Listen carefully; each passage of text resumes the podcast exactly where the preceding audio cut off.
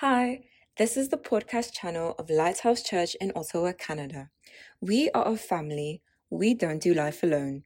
We are about the one, each and every one. Thank you so much for tuning in today. Our hope and prayer is always for life change. Here is today's message. Be blessed as you listen. We're in the middle of a series titled Letters, which is really just another word for epistles. And so we've been in the, in the book of Romans for the past two weeks. And this is the third week. We're going to be in the book of Romans. But we, we're jumping from Romans 4 now. We're going to find ourselves in Romans chapter 8. A fantastic, fantastic chapter of scripture. I think it's probably one of the most, if not the most loaded chapter in all the Bible. Almost every verse in Romans chapter 8 can be highlighted in your Bible, all right? It's one that you can even commit the entire chapter to memory if you need to. It's an amazing, amazing chapter. So, of course, we're going to start off in Romans chapter 8 and verse 1 today, and then we fly from there. Romans 8, verse 1 and 2. The Bible says that there is therefore now no condemnation to those who are in Christ Jesus, who do not walk according to the flesh but according to the Spirit. For the law of the Spirit of life in Christ Jesus has made me free from the law of sin and death. I'll read it again. There is therefore now no condemnation to those who are in Christ Jesus, who do not walk according to the flesh, but according to the Spirit. Why? For the law of the Spirit of life in Christ Jesus has made me free from the law of sin and death. From the law of sin and death. The title of my conversation today is Free Indeed. Free Indeed. Free Indeed. Amen. So, we've been talking from the book of Romans. Um, like I said, Romans 1 all the way through chapter 8. And we talked about justification by faith. Um, we talked about the faith of Abraham, all right, a faith that obtains promises. We talked about Abraham's faith being a faith that obeys, not just obeys, but obeys fast. It's a childlike faith, all right, and that God said so is enough of a reason, all right. That's the highest level of faith. And so we, we jump on. Paul continues his conversation, and he's still talking about justification, you know, saying that of course, our, we are made right with God by our faith in Him, and the righteousness of God has been imputed into us as followers of Jesus Christ. And so, in Romans chapter 7, I mean, Romans chapter 8 and verse 1, he goes on to say this that there is therefore. Now, whenever you see therefore, you need to remember what was before, or you need to go back to what was before it because it's a reference to something. All right, there is therefore, there has to have been something that was before. All right, and in Romans chapter 7, which was the preceding chapter of the book of Romans, Paul spends his time talking about the struggle, the later part of Romans chapter 8, um, chapter 7, of the struggle that he's having between um, his spirit and his flesh. That the things he wants to do, he cannot do. The things he doesn't want to do, that's the thing he, don't, he, he, ends up doing. That he's struggling to do to please God, to live right with God all right, he's struggling to do all the spiritual things, to pray. I'm just, he didn't say that specifically, but I'm just, you know, I'm drawing an inference here to pray, to spend time with God, to read my Bible. I'm, st- I'm struggling to, you know, stay free from sin.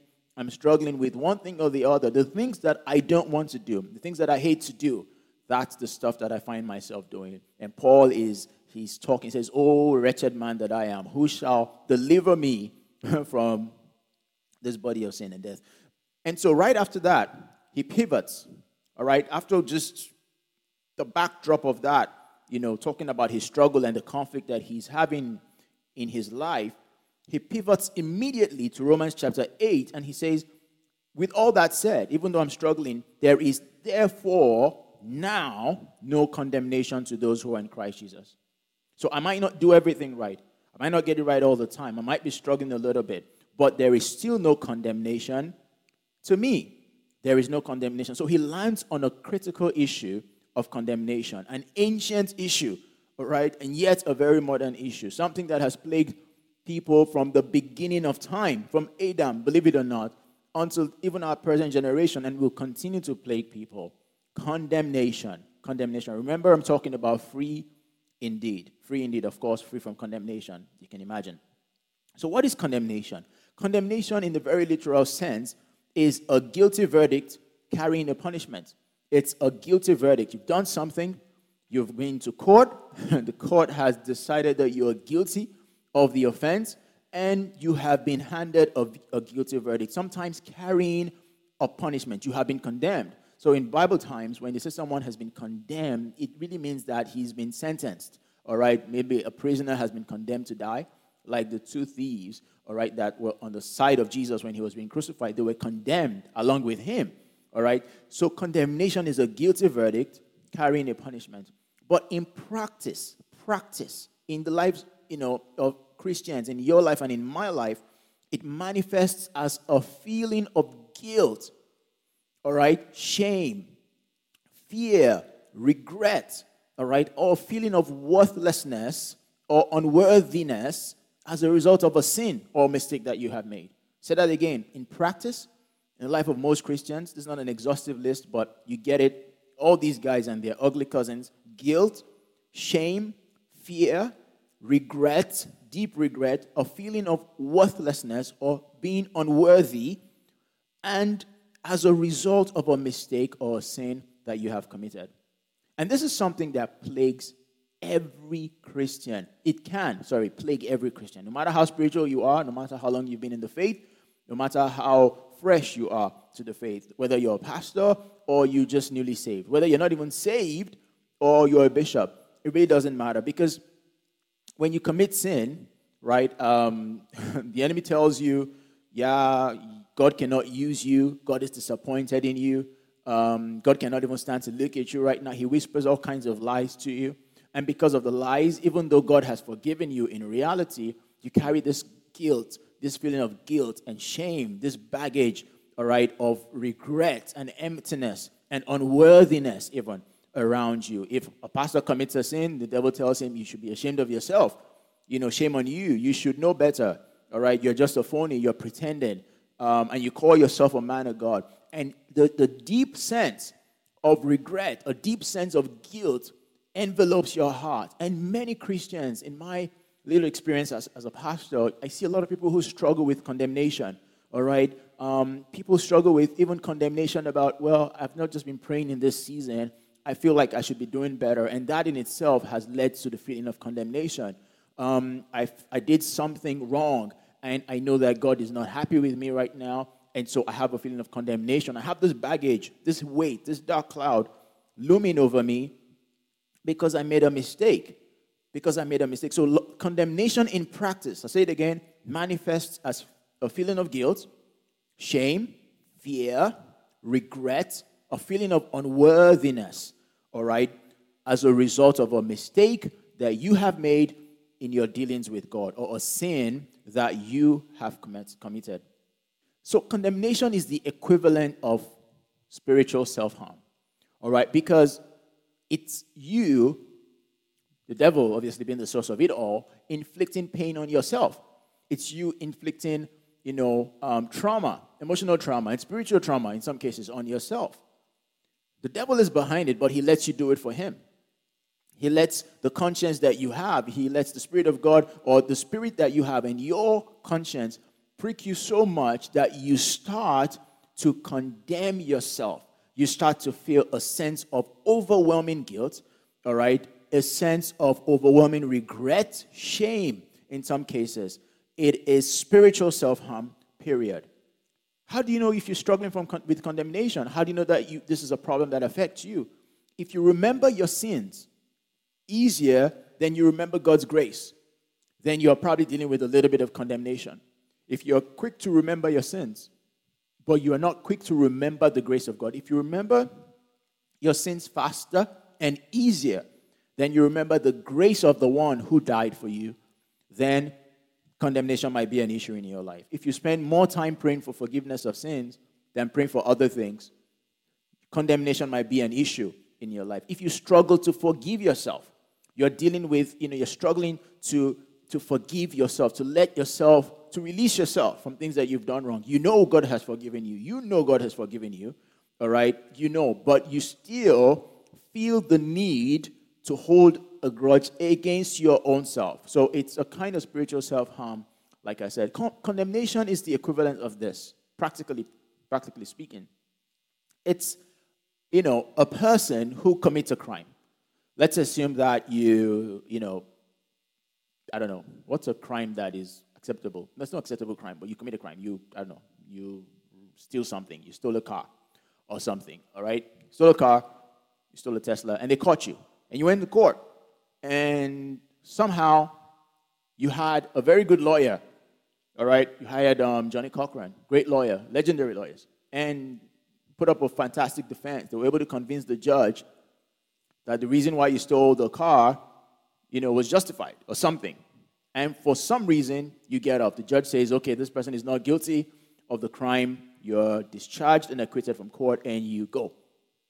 All right? You go home. Now, because you know that you're guilty and you're feeling guilty, you go home and you go and build a prison in your backyard and say, Well, I deserve to be in prison, so I'm going to put myself in prison. So you go to prison and you sit there um, and lock yourself in a 4 by 6 or a 6 by 8 or 8 by 12, whatever, and say, I'm going to be here for the next three years because I deserve to be in prison. Even though the judge had let, has let me go, I should be in prison. I must serve out my prison sentence. That's what condemnation does. That's really the practice of condemnation. That's how it plays out in our lives. So let's talk about a courtroom, for example. All right, stay with me. This is very good.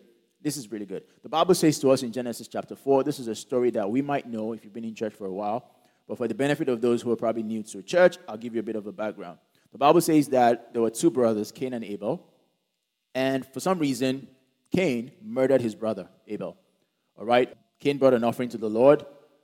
Abel brought an offering to the Lord. And the offering of Abel was accepted by God. The Bible says God had respect for the offering of Abel. But God rejected Cain. Cain was upset and he was jealous. He was envious of his brother, so he killed him.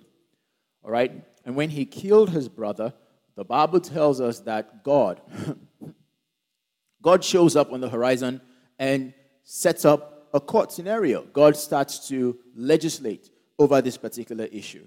Okay? And so let me just go ahead and jump.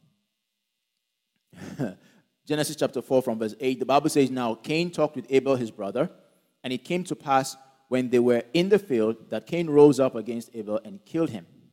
Then the Lord said to Cain, Where is Abel your brother? Now, this is the court session. Where is Abel your brother? And he said to him, I do not know. He's killed him, remember? Am I my brother's keeper? So he's even been rude. He's been disrespectful to God. Um, Am I my brother's keeper? And he said, What have you done? The voice of your brother's blood cries out to me from the ground. So now you are cursed from the earth, which has opened up its mouth to receive your brother's blood from your hand. You're cursed. All right? When you till the ground, it will no longer yield its strength to you. You shall be a fugitive and a vagabond upon the earth. And Cain, listen now, this is a guy who's guilty. He's just murdered his brother. The Bible says that Cain says to God, My punishment is greater than I can bear. It's too much. This is too much. You've, you've killed someone, but he says, My punishment is greater than, than I can bear. And the Bible says that surely you have driven me from the ground, and I shall be hidden from your face. I shall be a fugitive, and so on and so forth. And it shall happen that whoever finds me will kill me. And God said to him, Therefore, whoever kills Cain, vengeance, vengeance shall be taken on him sevenfold. And the Lord set a mark upon him, lest anyone. So God, God was merciful enough and says, I'm not going to kill you. You're not going to die. You'll be a fugitive. You'll be a vagabond, like I said. The earth will not yield its strength to you. But I put a mark on you, Cain, that whoever you know, whoever sees you, no one is going to kill you, even though you're deserving of death, because the Old Testament principle is an eye for an eye, a life for a life. I'm not going to kill you. I'm a merciful God, but you will suffer some consequences for your actions. All right? but this is what condemnation does. Listen, and this is so good. In verse 16, the Bible says that Cain went out from the presence of the Lord and dwelt in the land of Nod, the east of Eden. So Cain, even though God had just, you know, had a conversation with him in this courtroom, what condemnation did to Cain was that it drove him out of the presence of God. And that's what condemnation does. That's how it differs from conviction. Condemnation would drive you away from the presence of God.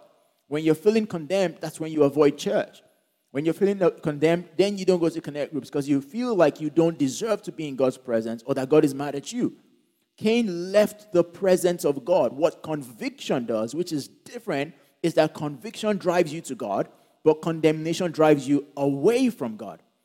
Condemnation comes from the enemy, conviction comes from the Spirit of God, from the Holy Spirit. And the intent of the Holy Spirit in all cases is always to reconcile you to the Father. So you're convicted in your heart, but conviction leads to repentance. Condemnation leads to habitual sin. It drives you out of God's presence. You start hiding from God. And that's what Adam did in the Garden of Eden. When God was coming in the garden, the Bible says he went hiding. And God says, Where are you, Adam? Where are you? I've said it before. God is not the father you run away from when you have wronged him.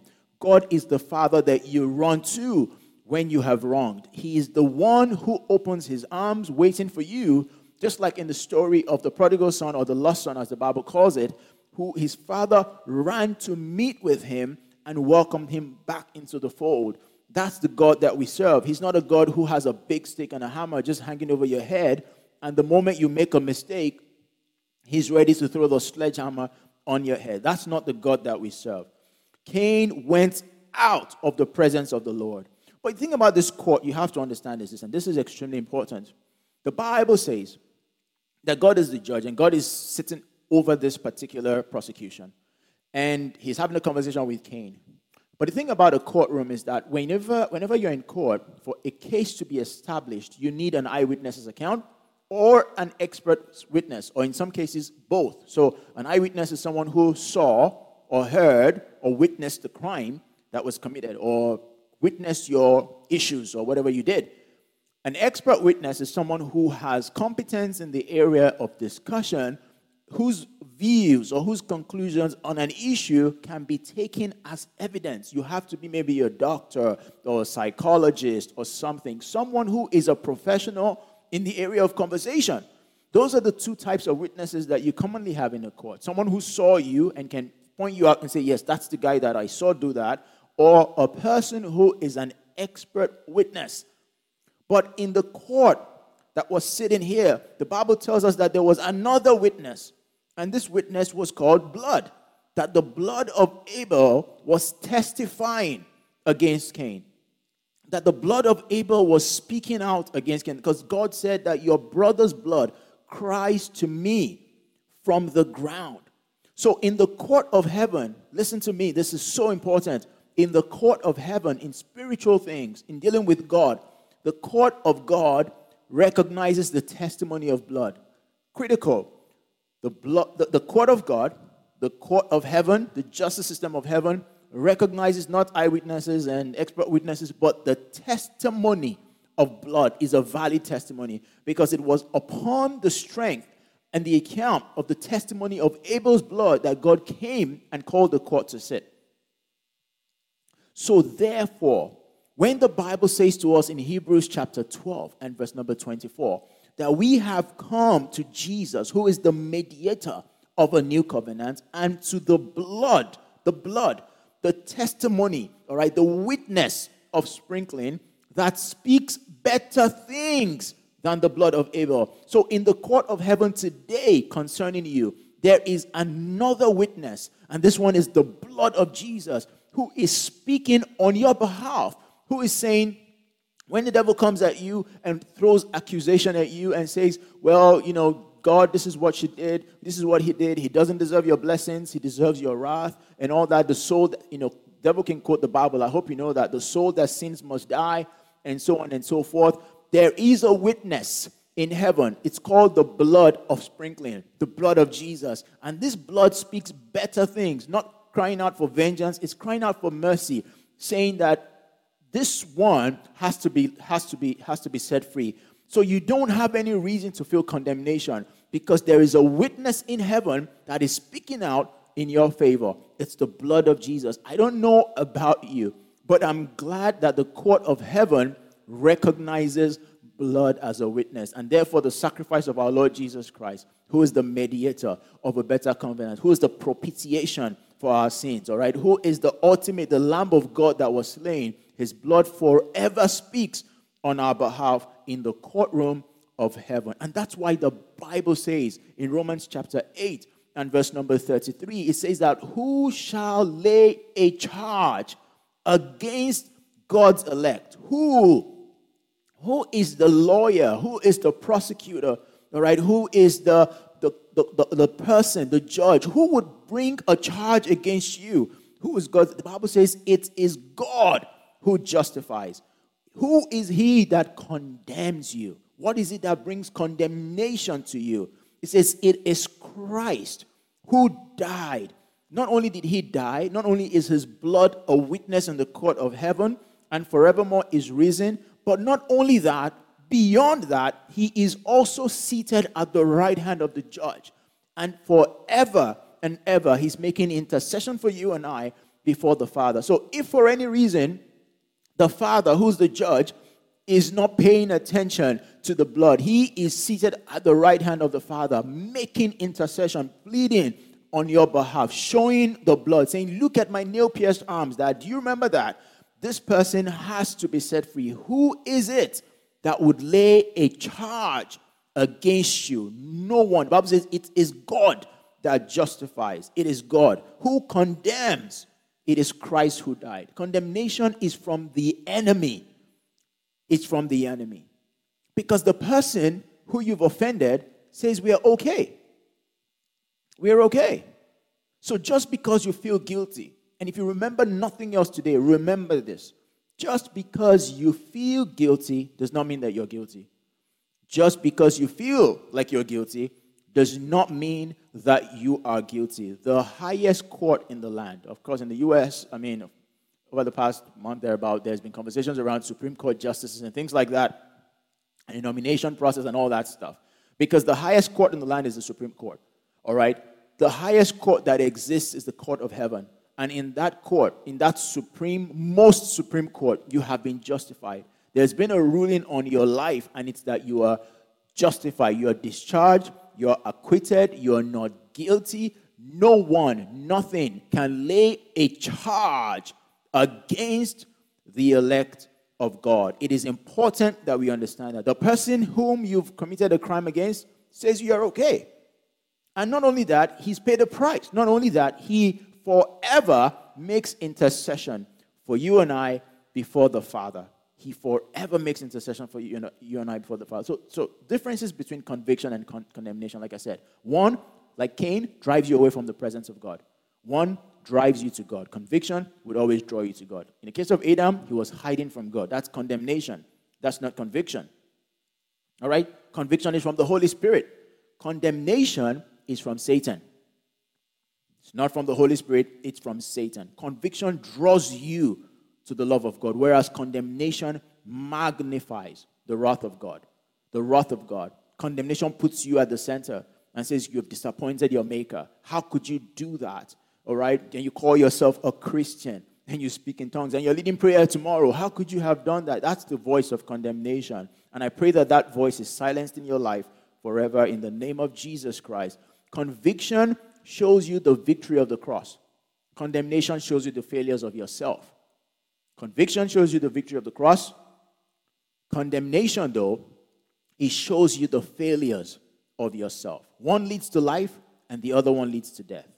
So stop letting the enemy play your soul like a violin. Stop letting the enemy play your soul like a yo yo. Stop letting him play games with you you know you have been justified. Who is it that would bring a charge before the elect of God? It is God that justifies. And don't forget that just because you feel guilty does not mean that you are guilty. You have been justified by God. You've been justified by God. So, so, so don't be that person who committed a crime. The court says you're, you're not guilty, and you go home and build yourself a prison. And you put yourself through all the mental torture and physical torture of a person who should have been pronounced guilty. It is God that justifies. The most supreme court in all existence is the Supreme Court of Heaven, and it has justified you. So your conversation is, I'm not guilty. That's your hashtag, not guilty. Not, you need to tell someone you are not guilty. You have been justified. You are justified, and they're not guilty. Because you know what? Condemnation is so terrible it's around and it'll be around forever. Because sin is never going to completely go away. Um, the only day you'll get perfect is the day that you see Jesus. And so you must master knowing what is condemnation and what is conviction. Anything that draws you away from God, that brings shame upon you, anything that makes you feel fearful, anything that makes you feel deep regret and a sense of unworthiness that why should God bless me? Why should God hear my prayers? Why should God respond to my needs when I have just done that? That's condemnation. That comes from the enemy. We need to deal with that quickly. I want to tell you, I want, I want to talk to you about two people, all right, that could were in very similar situations and how their perspective and how they dealt with condemnation set them apart. So the Bible tells us about a man called Peter. Stay with me. Peter was one of the apostles, or the, previously, at first he was a disciple of Jesus, ultimately became an apostle. And Peter was a guy that had a very volatile emotional state. He was, he was an emotional guy. He, was, he loved Jesus passionately, loved Jesus more than all the others. Um, he was also very vocal. He was a natural leader, as it were. and at some point in Luke chapter 22, pay attention, the Bible says this in verse 31 that Jesus said to Simon, Simon, Simon, Simon, Simon, indeed, Satan has asked for you that he may sift you as wheat. But I have prayed for you that your faith should not fail. Hmm, and when you have returned to me, strengthen your brethren. But he said to him, Lord, I am ready to go with you both to prison and to death. And he said, I tell you, Peter, the rooster shall not crow this day before you will deny me three times that you know me. Now, listen to me very carefully. Peter, on two occasions, he makes a boast. He tells Jesus, Jesus, I'm your only real disciple. All these other guys are phonies. I'm a gangster. I'm going to die with you. No one can separate the both of us. Jesus Christ said to them, as soon as they had the Lord's Supper, that tonight all of you will be made to stumble because of me. Peter said, Forget it. They would all stumble, but I'll stand with you. I'll stand with you because he really meant it. He really loved the Lord. And the Bible says that this guy, who was a very emotional guy, he was so emotional, he, when, when they came to arrest Jesus, he chopped off a guy's ear. All right? He had a temper. Speaks to his emotional state. When Jesus was arrested, indeed everybody scattered. Peter would indeed follow him, all right, a distance. And he gets to a point where they ask him, Are you one of his disciples? And Peter says, No, I don't know him. And they ask him a second time, We're sure you are. You, you, we've seen you with him. Peter says, I swear, I don't know this dude. The third time, they say, You even speak like him. Peter said, Listen, if I know him, let it not be well with me. He starts to curse and says, I don't know the dude. And the Bible says that a rooster crowed and he started to cry. He had let Jesus down, he had betrayed his master. But don't forget that the Bible says Jesus had warned him and said, Listen, Peter, the enemy is coming for you. All right, but I've prayed for you that your faith will not fail. I have a feeling, as a matter of fact, I'm pretty sure that the prayers that Jesus offered for Peter was what saved him. The truth is, the prayers of Jesus did not stop Peter from sinning against God. No, no, no, no. What it did for Peter was that it saved him from condemnation, was that it drew him back. Because Jesus said to him, That I have prayed for you, all right, that your faith should not fail. But when you return to me, that's conviction. It brings you back to the master. He says, when you return to me, make sure that you strengthen your brethren. The prayer of Jesus was not that sin would not happen, that he would not sin. Because Jesus actually told him that you will deny me three times it was that condemnation would not have root or take root in his heart, and that condemnation would not eventually drive him away from Jesus forever. So he says to him, I have prayed for you, and my prayer is that you will recover and you would come back to me. But you will fall, you will stumble, you will commit sin, you will make a mistake, you will deny me three times publicly. The difference between Peter and Judas was condemnation. Because Judas sold out his master for 30 pieces of silver. And the Bible says he actually felt bad. He cried and he returned the money. But he just could not deal with himself. He couldn't live with what he had done and he went and killed himself. So condemnation would always lead to death. Conviction would always lead to life. Are you going to be a Peter or a Judas? Are you going to be the person who sins against God and for the next four weeks we don't see you in church? You can't even watch service anymore. You can't join your connect group because you're riddled okay, with condemnation. Jesus said, I have prayed for you, Peter, that your faith will not fail you. And Peter was restored and, and Judas died. Condemnation would ultimately kill your spiritual life because it would drive you away from God. You will stop praying. You will stop worshiping. You will stay away from the word because it is coming from the enemy, and the plan is to separate you, is to separate you completely, separate you completely from God. That's what happened in the case of Judas, and he made, of course, a mistake that could never be rectified. He went and committed suicide. He killed himself. If you understand that condemnation would always lead to spiritual death, you would deal with it fast.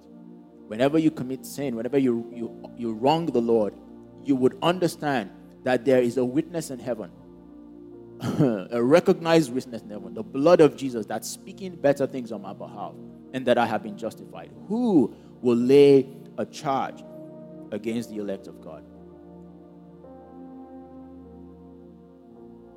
To know how useless condemnation is, just look at the life of Paul.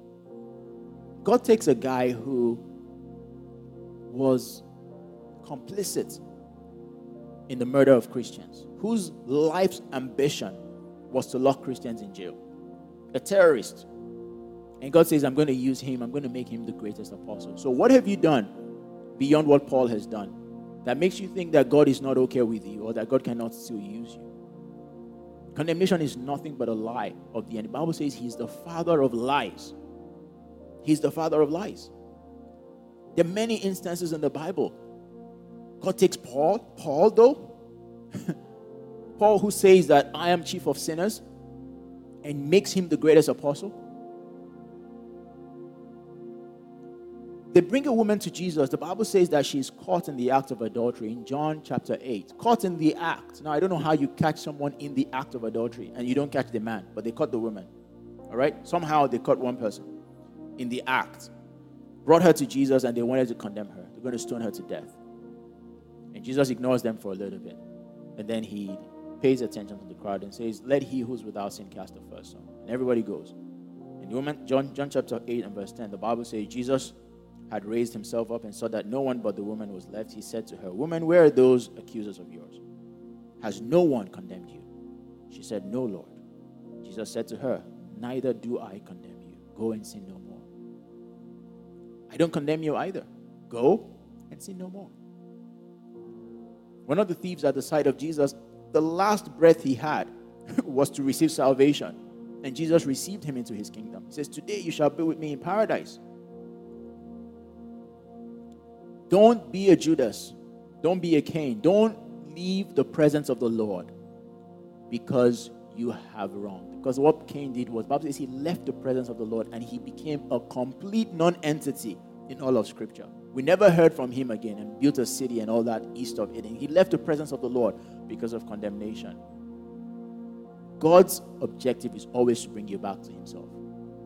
The enemy's objective is always to turn you away from God by playing a violin with your soul, telling you that you're not worthy, telling you that you're guilty, telling you that God will not accept you, telling you that you're not good enough, telling you that you will never be perfect. But guess what? We are made perfect by the blood of Jesus. The Bible says, even if your sins are as red as scarlet, they shall become as white as snow. There's, there is nothing that the blood of Jesus cannot cover.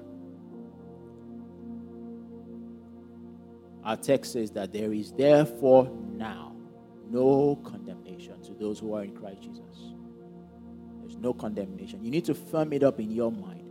And this is what you need to remember that only what God says about you is true. As a matter of fact, what you say about yourself is a lie. Because the Bible says that let God be true and every man a liar. Of course, the devil is a liar, but even men are liars, including yourself. Only what God says about you is true. And what does he say? He says you're justified. He says you're righteous. He says you're holy. He says you're a chosen generation, you're a royal priesthood, you're a peculiar person. He says that you're worth the ultimate sacrifice and that you've been justified. Wherever you are, bow your heads with me today. Today, I want to pray a prayer of liberty for everyone here. I ask you, Jesus, that every spirit of condemnation, lying spirits, speaking to the hearts of men, telling them that they're worthless, telling them that God cannot use them, telling them, oh God, that you are angry with them. I silence those voices. I ask, Father, that the Holy Spirit would do a work that turns us around and brings us back to you every time every time that we'll find our way back to you. The only person who cannot be saved is the person who's turned his back on you. But as long as we turn back to you and we come right back home, you are always, you're that father who runs to meet us halfway and say, Welcome home, my son. So I silence the voice of condemnation. I pray for deliverance today from condemnation. I pray, Father, that lying spirits be silenced in the name of Jesus. I pray that, Father, that your grace will be magnified above our wrongs, that your mercy, oh God, the, the reality of your mercy will be imprinted upon our hearts in the name of Jesus Christ. And that everything that the enemy is throwing at us to make us, oh God, spiritually self harm, that those weapons will not prosper in the name of Jesus Christ. And that you, you, oh God, you will draw us back to yourself. That, like you did for Peter, you said, I have prayed for you that your faith will not fail. My prayer for your people today is that their faith will not fail in the name of Jesus Christ, oh God. And that when they are converted, that they'll draw other people to themselves. So I pray for conversion in the name of Jesus. And if you're here, you've never given your heart to Jesus, you've never made a decision for the Lord, you've been in church, or you maybe you were a Christian, you walked with God, and then you fell into old habits and condemnation drove you far away from God. I'm speaking to you right now that Jesus knocks at the door of your heart. If you would accept Him today, He would come in and He would be with you.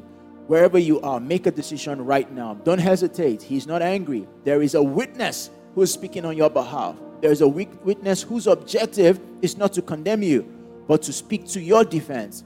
And he is an intercessor at the right hand of the Father. If you want to accept his sacrifice today, you want to fall into that category of people that his blood covers, wherever you are, make a decision. Make a decision right this moment. Thanks again for listening. To hear more messages like this one, make sure you subscribe to our podcast channel. If you want to be a blessing to others, share the message. To stay connected, download our app and follow us on Instagram at Lighthouse Church Ottawa. We love you.